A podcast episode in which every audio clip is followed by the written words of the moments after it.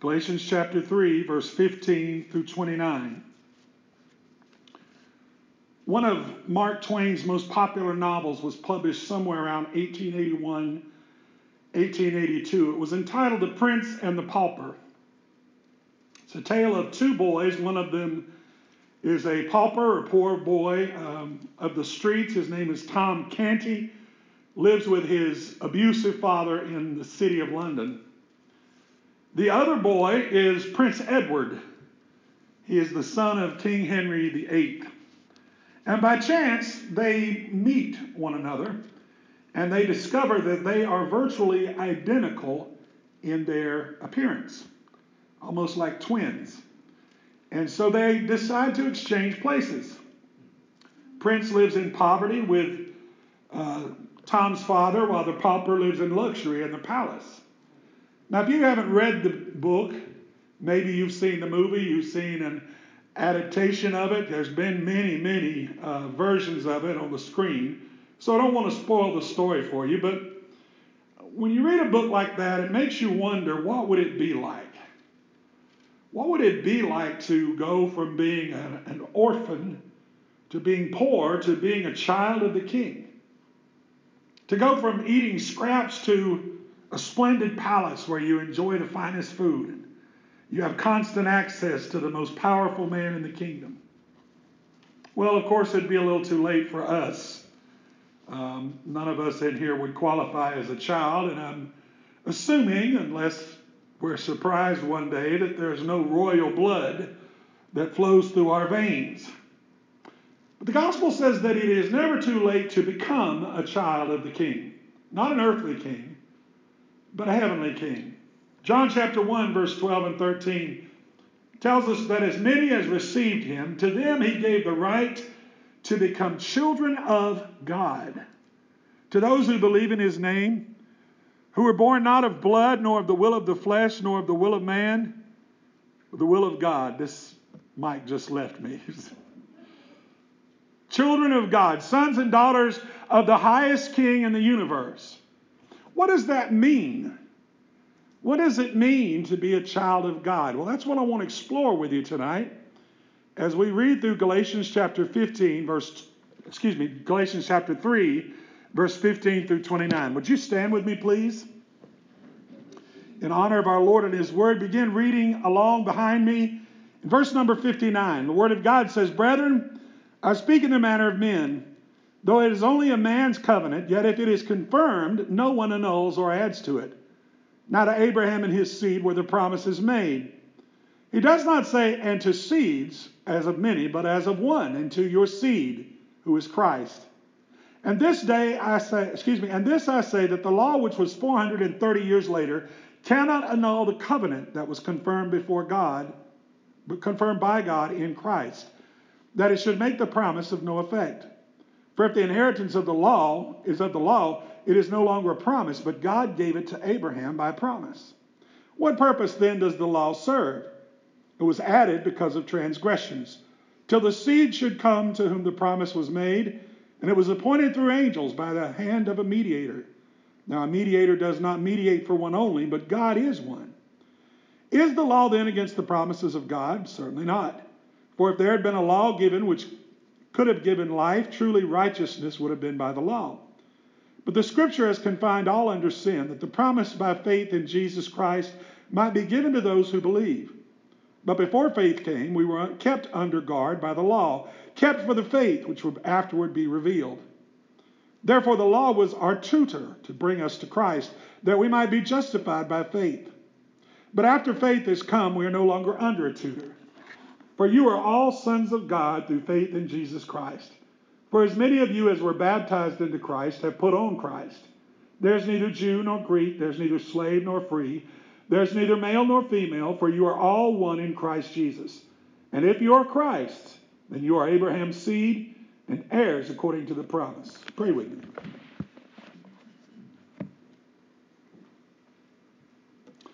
Our Lord, this passage of Scripture is so full of your blessing. And Lord, I, I do not have time but just to skim over it. But Lord, even that skimming can just reveal such treasures. I know you revealed those treasures to me as I sought you and studied. And I just pray you'd help me. Help me tonight to uh, point those out to my brothers and sisters. And, and Lord, even do more than what I can do. Do what your Spirit can do. And bring comfort and correction, bring joy and guidance from the Word of God that is so precious to us. We pray this in Jesus' name. Amen. You may be seated. Let me give you a quick Bible reading tip. A lot of times we read the Bible like we read newspapers or anything else. We read it what some people call linear, linearly, and that means in a line, a straight line. This verse, this verse, this verse, this verse, and everything kind of falls along. Well, the Bible isn't always written that way. Sometimes it has a different uh, organizational structure. This is one of those times you got to think about this, the verses that I just read to you, like a wheel. Um, at the center of the wheel, there's a hub, and there are spokes that come out from that wheel. The hub of the wheel is verse 26. For you are all sons of God through faith in Christ Jesus. That's everything in a nutshell what Paul is trying to say here.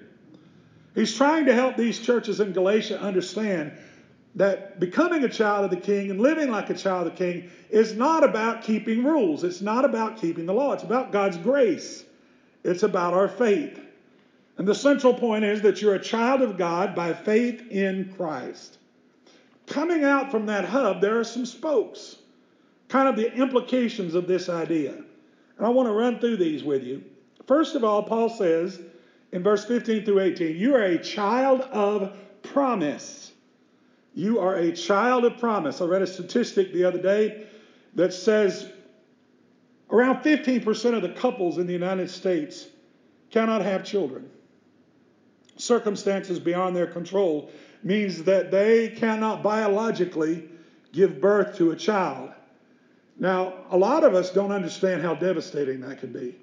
You have a couple together that really want a child, and they find out they can't have one. It just it just can really just tear them apart. Um, one of those couples would know exactly how that feels.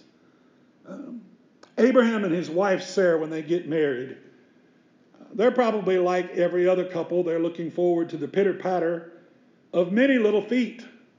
But you've got to imagine as they, after they get married, Abraham turns 30, no child. Abraham turns 40, no child. Abraham turns 50. Then he turns 60. And finally, he reaches the age of 75. And what he's thinking in his mind is it's too late. Me and Sarah will never have a child. Sarah thinks the same thing. But just when they give up on having kids of their own, God makes this shocking announcement in Genesis 17 19. He tells Abraham, Sarah, your wife, shall bear you a son. You shall call his name Isaac. I will establish my covenant with him for an everlasting covenant and with his descendants or his seed after him. Now, he doesn't just say, Abraham, you're going to have a son. He says, you're going to have descendants. You're going to have not only a son, you're going to have grandchildren. And you're going to have great grandchildren. And your line is going to continue. And that's not all. In Genesis 22 18, he says, In your seed, all the nations of the earth shall be blessed. Well, in verse 15 through 18, Paul is unwrapping this. He calls it a covenant. In other words, God makes a promise to Abraham. Uh, but it, the promise is not just to Abraham, the promise is to his seed with a capital S.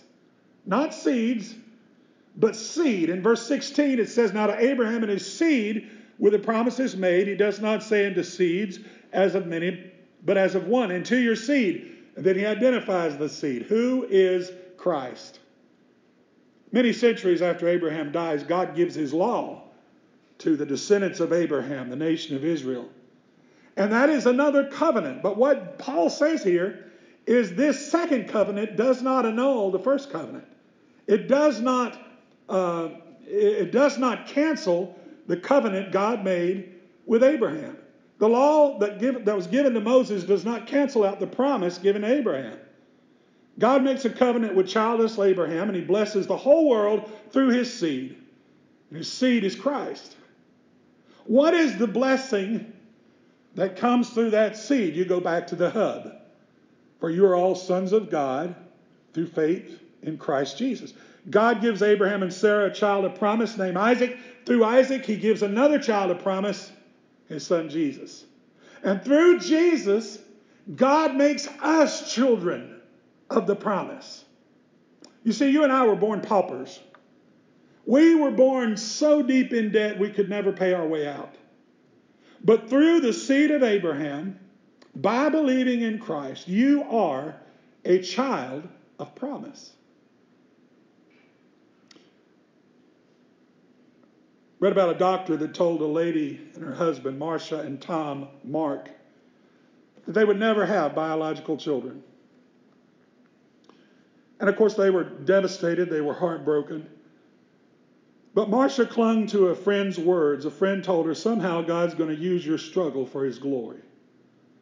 Marcia began, began to pray, Lord, show me. Show me a glimpse of your glory. Six months later, Marcia makes an appointment. She makes an appointment for another pregnancy test. And the doctor refuses to give it to her. He said, Asking for another pregnancy test indicates you are not accepting things as they are. And finally, she talks him into it. The test comes back positive. Over the next 14 days, she has four more tests, three more sonograms. And Marcia says, I think this time the doctor is having trouble dealing with facts. On October 22, 1996, her daughter Amanda Joy is born. she said, We call her Miracle Mandy. Now, not every infertile couple has this kind of happy ending. And it's not because they don't pray enough, and it's not because they don't believe enough. God has His own good reasons for what He does. What I want to impress on you is this if you have been born again through faith in God, you are a miracle child. You are a child of promise. You are a child of the King. As many as received them, to them he gave the right to become children of God who believe in his name, who are born not of blood, nor of the will of the flesh, nor of the will of man, but of God. You didn't earn your spot at the table. You're not a child by achievement. You're a child of grace. You're a child of promise. And you're a child of the King. There's another spoke in this wheel. It comes to us in verses 19 through 25. You're a child who needs a tutor. Well, March 11th, 1830, there's a little English girl is doing her lessons with her teacher. That lesson that day is about the royal family, British royal family.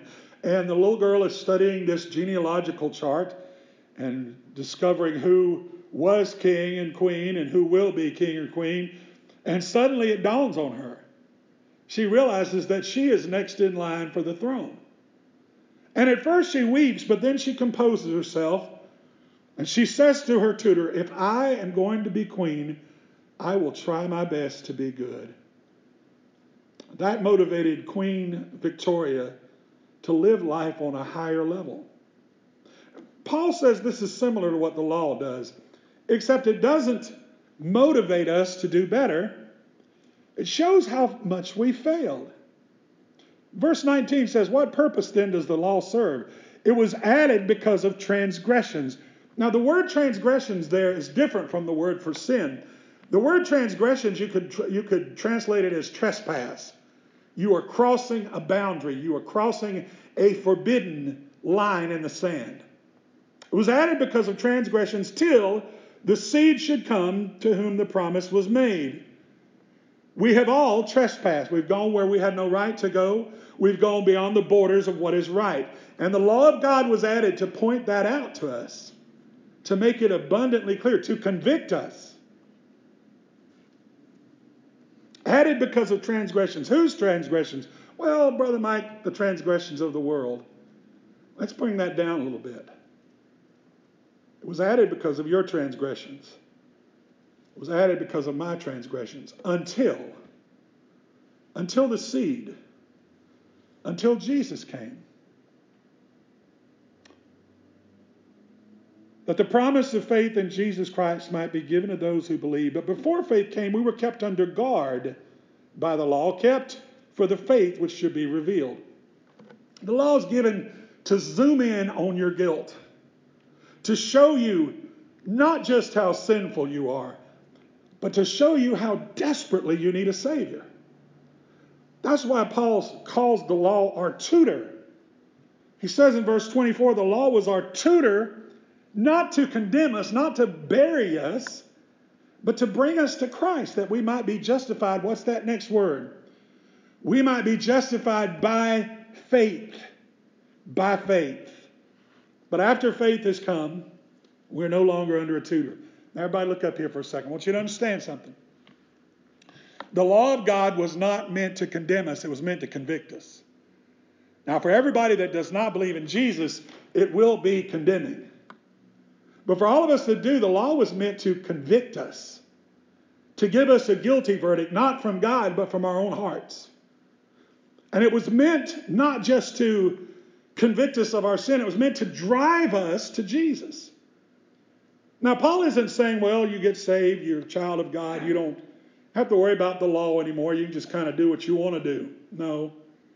It still works, it's still teaching us to go back to Jesus. It is still teaching us how sinful we still are and how much we need to come back to Jesus. We need Him, not only to save us, but to change us and to keep us. We still need that Savior just as desperately as when we got saved. The Holy Spirit uses the law to convict you, not condemn you. Connect that back to the hub of the message in verse 26. You are all sons of God through faith in Christ Jesus. Keeping the law of God does not make you a child of God, but it does point you to Christ. It reminds you how guilty and hopeless you are without Him, and it enables you to live on a higher level. Helps you live as a child of the King. One more thing about being a child of God I want you to see. It's in verse 26 through 29. You are a child with a new identity. Becoming a child of the king brings a lot of changes. Those two boys that switch places, that's one of the interesting things about the story is they think, you know, the, the poor boy thinks he knows what being a prince will be like, but he's very surprised. He finds out it's not a piece of cake. The king thinks that it'll be pretty easy, or the prince thinks it'll be pretty easy to occupy this poor boy's shoes. He finds out it's not. Becoming a child of God brings a lot of changes in you. brings you a new heart, a new direction, new desires. The way verse 27 pictures it is for as many as you as were baptized into Christ have put on Christ. Baptism is a picture of identifying with Christ in his death, his burial, and his resurrection. You die to sin, your old self is buried, you're resurrected to a new life. And Paul uses this phrase, putting on. And the word putting on there means dressing up. Just as the clothes you wear reflect who you are, so your life reflects who Jesus is. Now, be careful you don't misinterpret that. I don't think anybody would, but I want to cover all my bases here. There is no such thing as holy clothing. Okay? There is no such thing as some particular types of clothes that God likes and you better be sure you're wearing them. That's not what he's talking about. He's talking about your soul, he's talking about your spirit. What's happening in your heart? What's happening on the inside in your mind and your heart? It shows up in your words and your attitudes and your actions, and it identifies you as belonging to Christ and belonging to his people. Look in verse 28. There is neither Jew nor Greek, there is neither slave nor free, there's neither male nor female, for you are all one in Christ Jesus. Now, he is not saying that we don't have any differences, that there's not any difference between men and women or between Jews and Greeks, between anybody else. What he's saying is, your identity is not your background. It's not your economic class. It's not your gender. Your identity is summed up with one word, and that word is Christian, a follower of Christ. If you are Christ, then you are Abraham's seed and heirs according to the promise. You belong to the king. You're a child of the king. You're identified with the king. It's funny how many names we all have. You know, if I went through all mine, uh, one name I have is Hubby. And there's only one person that calls me Hubby and gets away with it. Some people call me Dad. Some people call me Son. Members of my immediate family call me Michael. Some people call me Preacher. Some people call me Pastor. Sometimes people will call you names that you really didn't want to hear. But it's like the man said it's not what they call you, it's what you answer to. If you believe in Jesus, then your identity is grounded in Him. You are a Christian. That's what makes you a child of the King. The story is told of a king sitting in his throne room, holding a very important council with his advisors, noblemen, high ministers of state, all the important leaders of the kingdom. They're trying to do some very serious business, and suddenly there's a bang on the door. The door comes flying open. All eyes turn to the door being burst open, and this young boy runs into the room. And one of the guards is chasing him hard as, they, hard as he can. And the guard says, Hold on there, lad. Don't you know you're disturbing the council of the king? And the little boy laughs. He said, He's your king, but he's my daddy. If you're a believer, that's true about you. He is your king, but he is also your heavenly father. These verses tell you how to become a child of the king, but they also tell you something about how to live like a child of the king. If you're a child of the king, you are a child by promise, which means you don't have anything to brag about. You don't have anything to be proud of. Some people let that awful, terrible infection of self righteousness grab hold of them. And they look down on other people, especially other people that sin in ways that they don't. And they try to think, you know, well, I must be a pretty good person, you know, for God to love me and God to save me. It had to be because I was a, a good person. No, it wasn't. No, it wasn't. It was in spite of how sinful you were. You are a child of the king by promise. You don't have anything to brag about yourself, but you have a lot to brag about him. You have a lot to brag about his grace and his love and his mercy. You're a child of the king. You are still being tutored. You don't have any right to live as you please. You are still learning lessons not only about your sin, but how much you need the Savior. You're a child of the King. You have been given a new identity. You are not the person you once were. You are connected to the King. Revelation 21 7 says, He who overcomes shall inherit all things, and I will be his God and he will be my son. Being a child of the king is a comfort, and it's a challenge, and it's a promise. Are you living like a child of the king? Bow your heads with me, please.